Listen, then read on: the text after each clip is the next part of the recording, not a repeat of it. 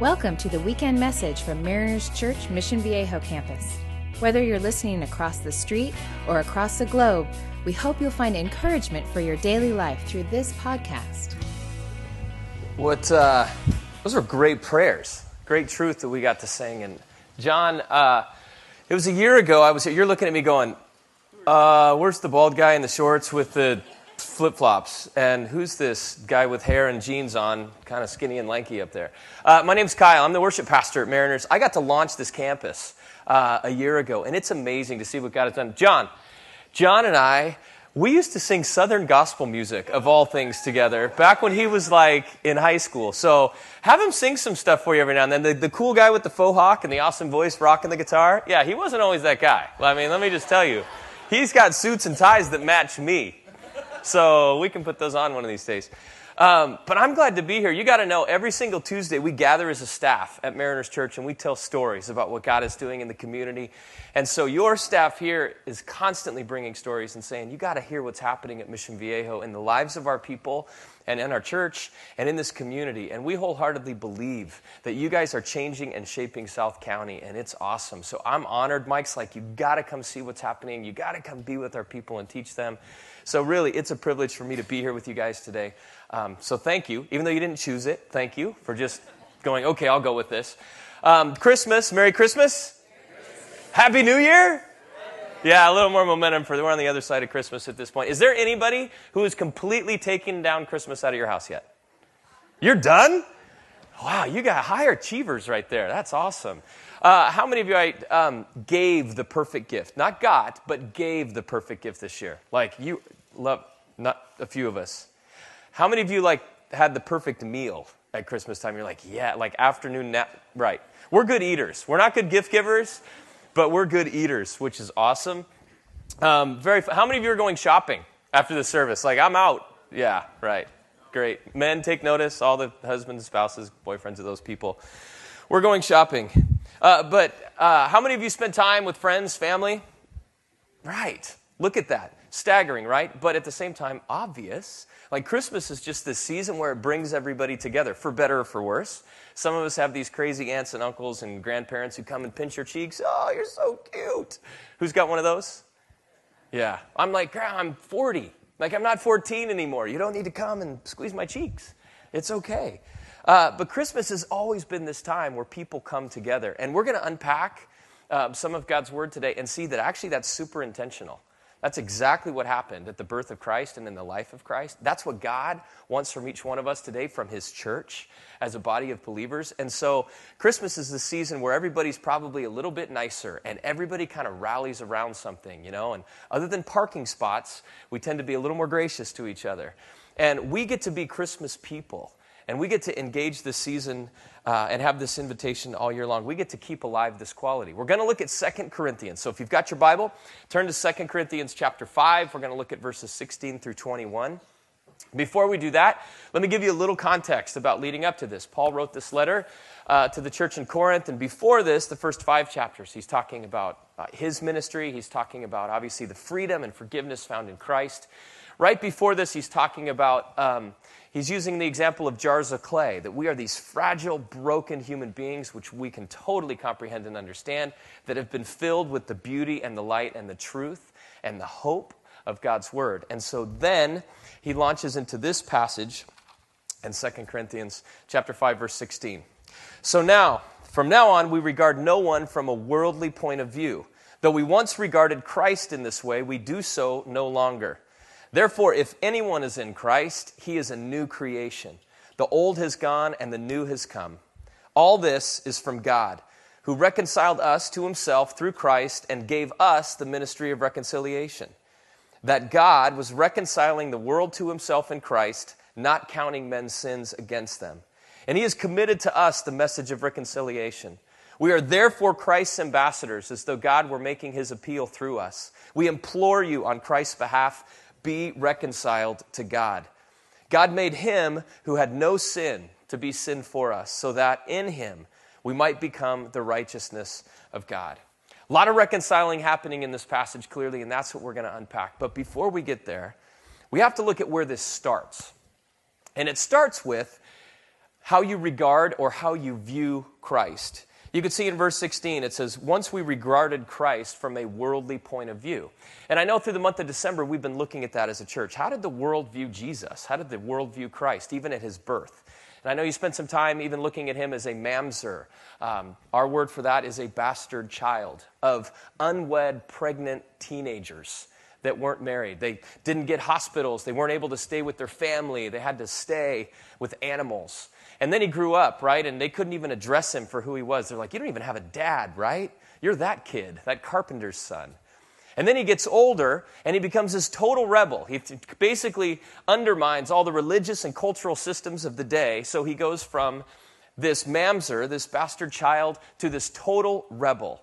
And if you looked at Jesus from a worldly point of view, you would think he's crazy. He is nuts. Like, what's the deal?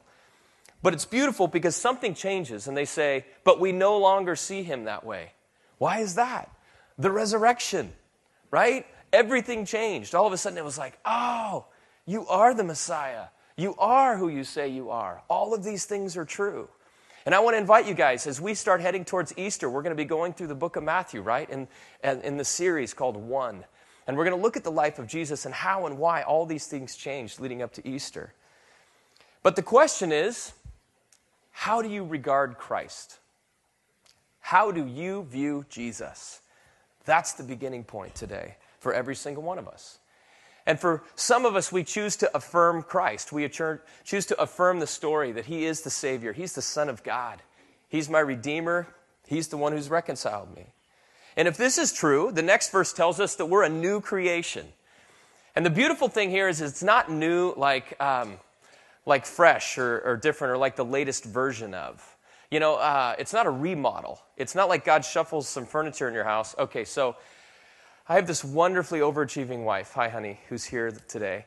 And she decided that between Thanksgiving and Christmas, we needed to totally rearrange the house.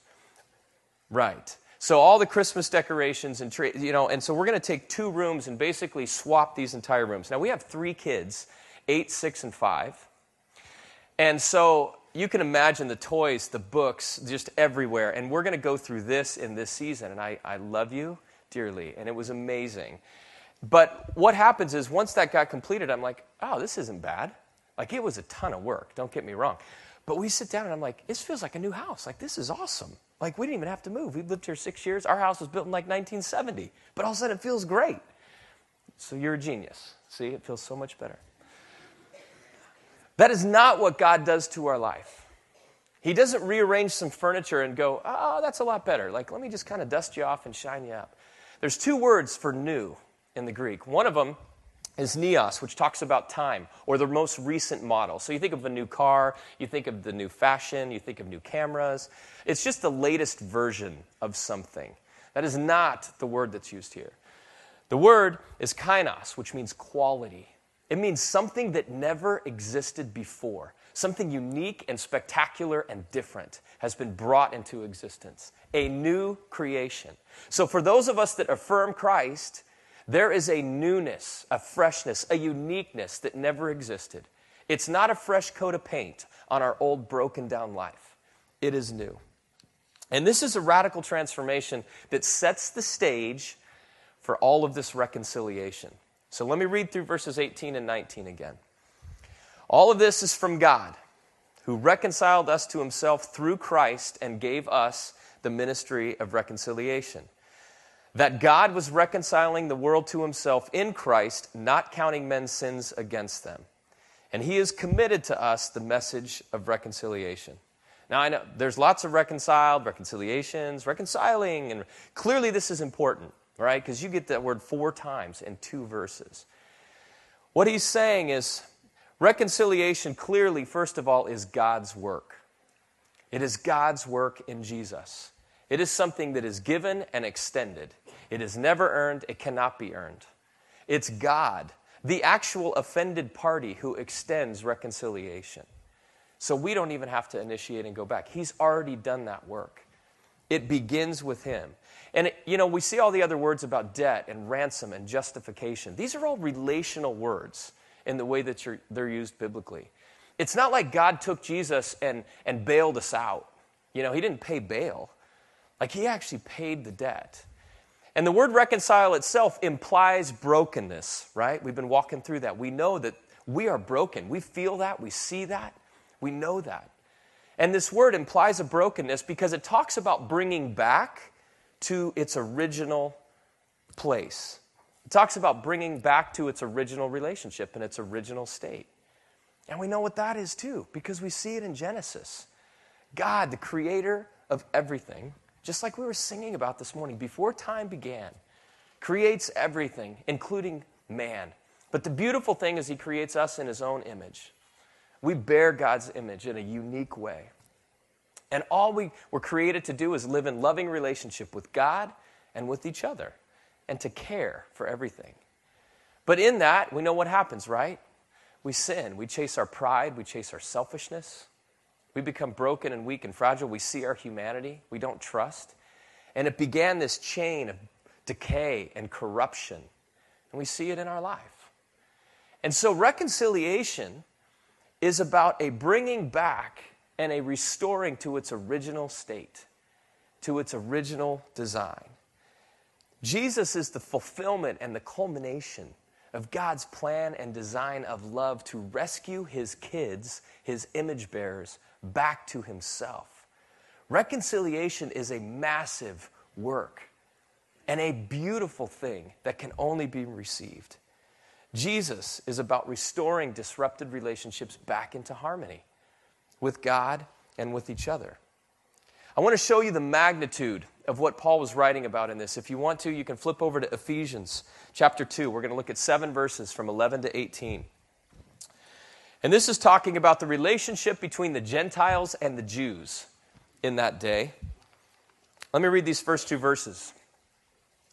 Ephesians 2:11. Therefore, Remember that formerly you who are called Gentiles by birth and called uncircumcised by those who call themselves the circumcision, Jews, that done in the body by hands of men, remember that at that time you were separate from Christ, excluded from citizenship in Israel and foreigners to the covenants of the promise, without hope and without God. You have been, so basically, he's just saying, remember, Gentiles, which you are far from God. You are not included. You have no hope. All of those things. And you got to understand the relationship from, between the Jews and the Gentiles at this time, it's not like they were subtle differences. Like, they hated each other. The Jews used to view the Gentiles as the people that stoked, literally put fuel on the fires of hell. So they're just hanging out with Satan, pouring gas on the barbecue with him. If a Jew helped bring another, uh, if a Jew married a Gentile, fell in love, oh, this is my soulmate, I can't. They would hold a funeral for the Jew and see them as dead. It was unlawful to help a Gentile in childbirth because you would be bringing another Gentile into the world. If you traveled through Gentile land as a Jew, you would have to stop at the border and shake the dust off all of your clothes and shoes and everything and leave it. They despised these people, they hated them. And it was reciprocal. The Gentiles hated the Jews too. There's stories of King Xerxes, one of their kings. He tried to create an ordinance um, to exterminate all the Jews. There were seasons where Jews couldn't read their scriptures, they couldn't circumcise, they, they couldn't do their cultural uh, traditions. And in Paul's day, there was even a time when they were all banished from the city of Rome. Like, they despise each other. They're not just different in the way they dress. They don't, I mean, it's not like USC and UCLA here, right? It's, it's not that. I mean, this is like they hate each other. They're completely different cultures. Jews had one God, Gentiles had hundreds of gods. That was just one that they served. But look what happens. Look what Paul describes. But now in Christ Jesus, you who once were far away have been brought near through the blood of Christ.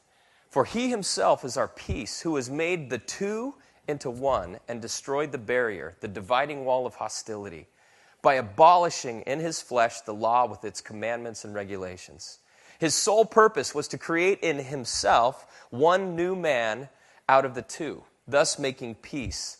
And in this one body to reconcile both of them to God through the cross, by which he put to death their hostility.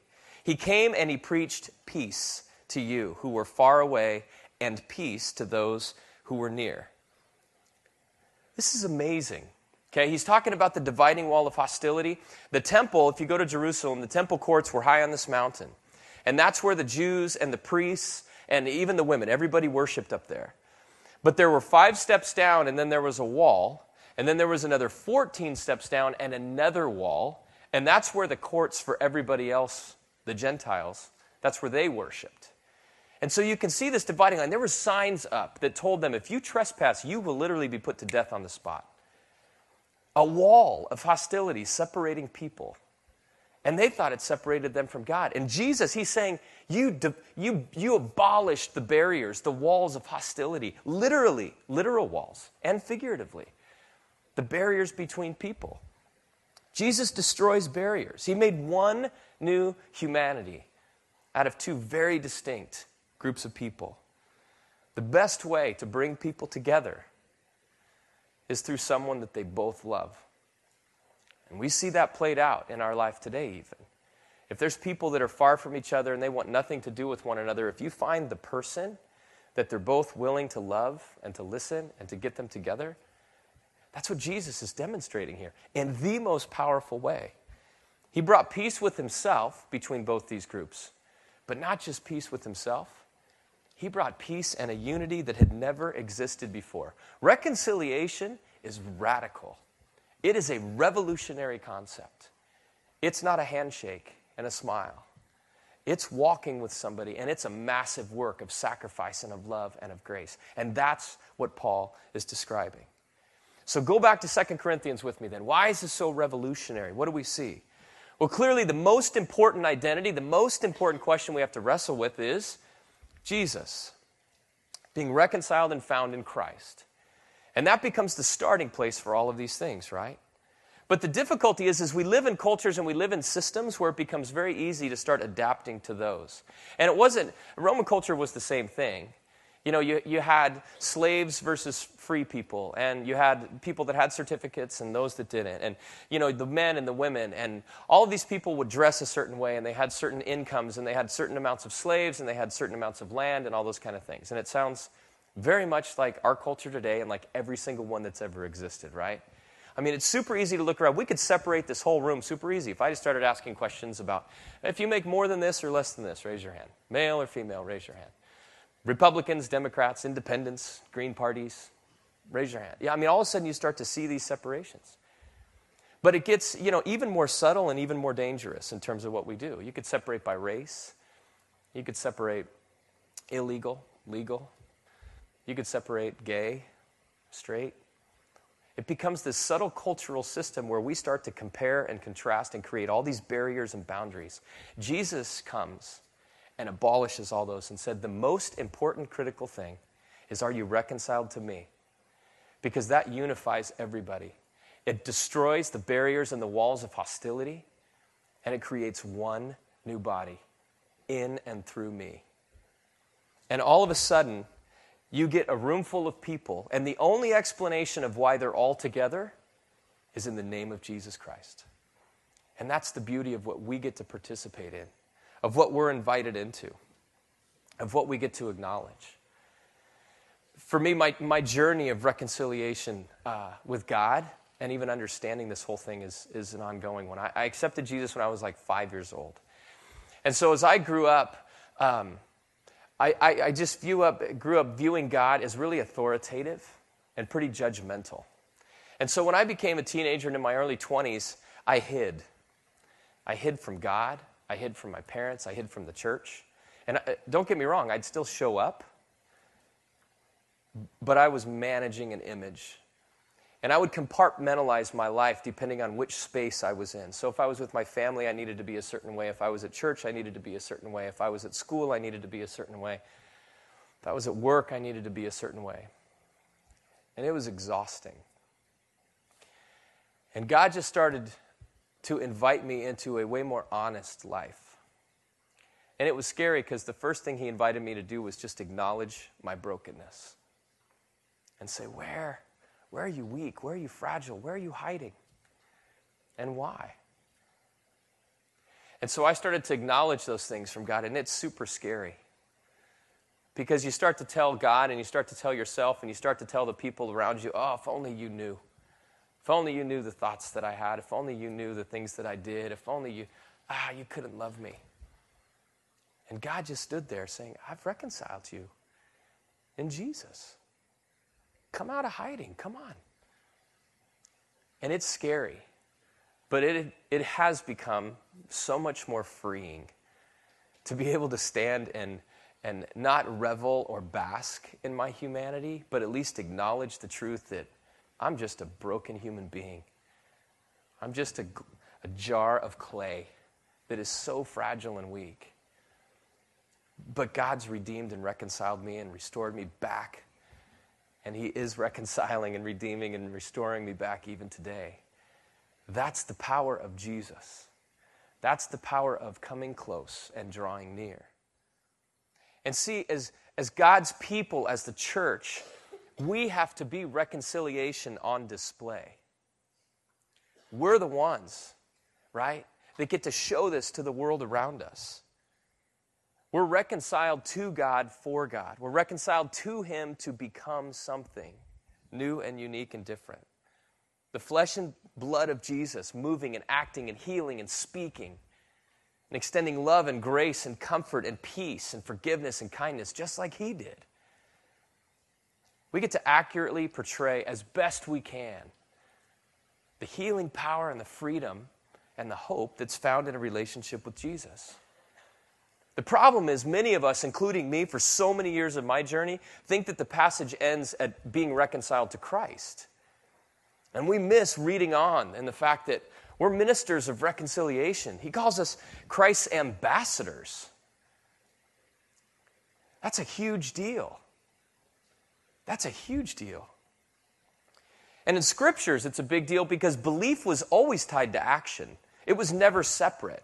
But we've separated it in our culture, and I separated it in my life where I thought if I affirmed a set of, of truths or just agreed with the Bible, that I'm reconciled, and that's good enough. And it's not.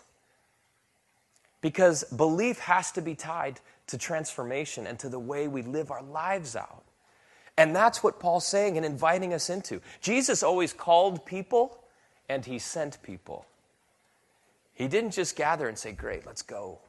He was always saying, Great, I'm going to call you, I'm going to teach you, I'm going to heal you, and I'm going to send you to go and change the world. Ministers of reconciliation.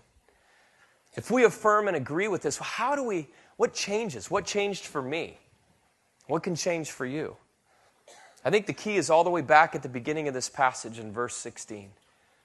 It says, So from now on, we regard no one from a worldly point of view. Some translations say we stopped evaluating others. Regard no one. Stop evaluating others. We have to change our perspective, not just of how we see God, but how we see other people, and choosing to engage them in this process of reconciliation. Reconciliation to others, it's about being aware and involved in what's happening. It's about seeing people for who they are, for the way God sees them, as his kids, as bearing his image that he loves.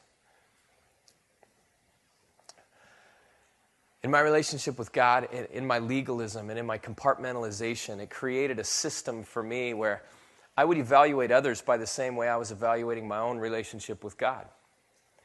And so I would look at people and, and I would, I, it creates this wonderful world of comparing, where I would compare and I would contrast and I would judge.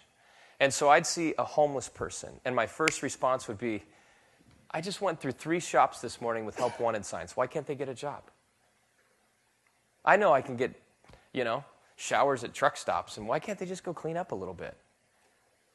That's my response. Was my response. I would hear stories of my friends who were addicts drugs, alcohol, pornography, whatever it might be.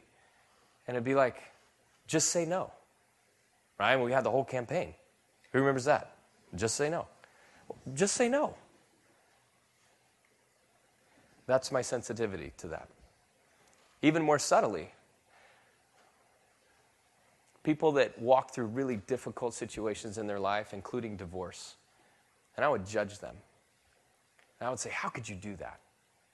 And I mean, I'd say that to them, but I'd think it in my heart. Bible says it's a covenant.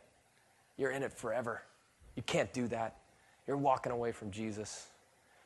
You got to get right. and I would judge. And it would just push people away, obviously. Who wants to be around that guy? That's not who Jesus reconciled us to be. That's not being a minister of reconciliation and healing. Jesus' posture was always to get radically involved in the lives of the most desperate and destitute people he could come alongside. And it was never to judge or just to proclaim truth or to teach, it was to walk with. And as God started shaping my view of him, he started changing my view of the people around me. And all of a sudden, this new compassion started filling my life.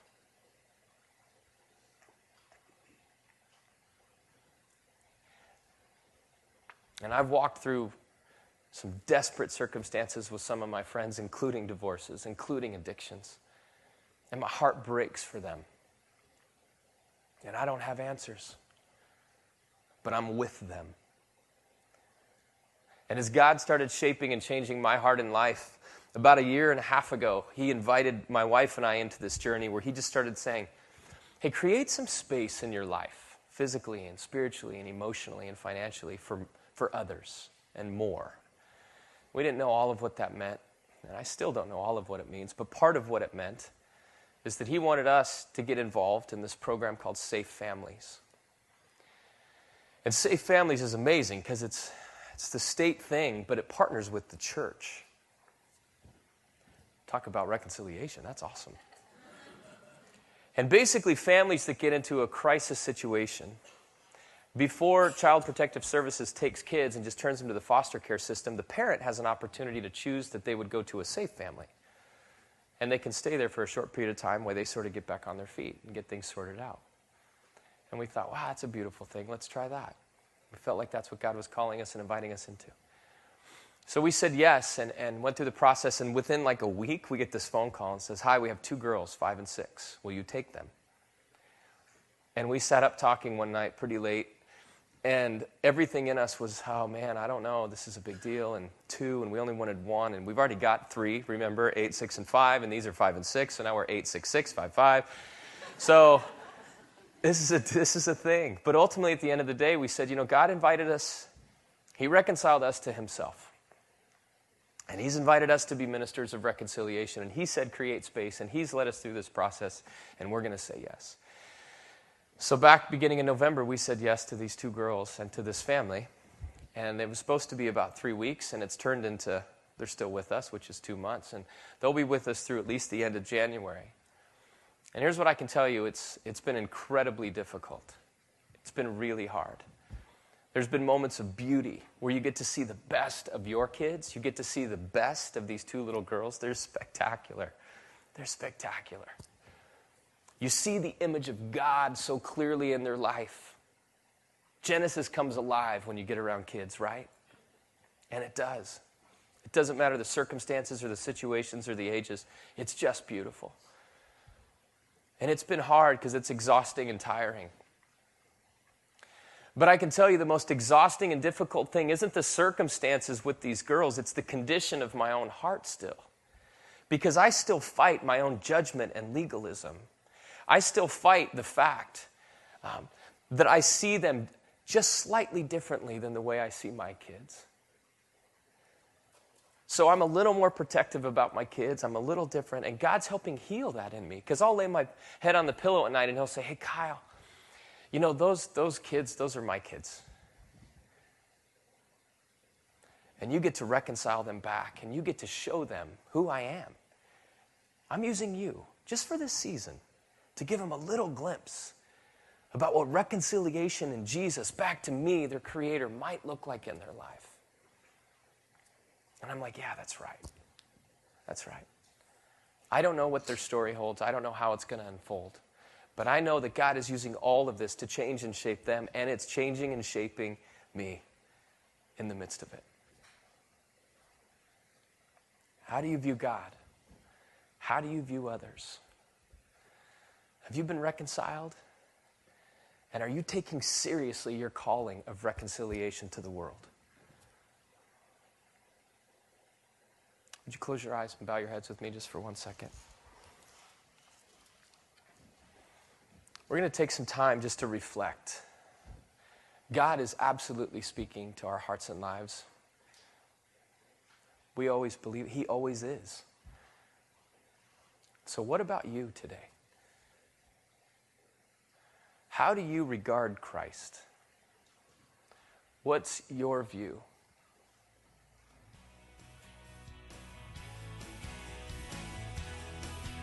Thank you for listening to this podcast from Mariners Church Mission Viejo campus. For more information about Mariners, visit www.marinerschurch.org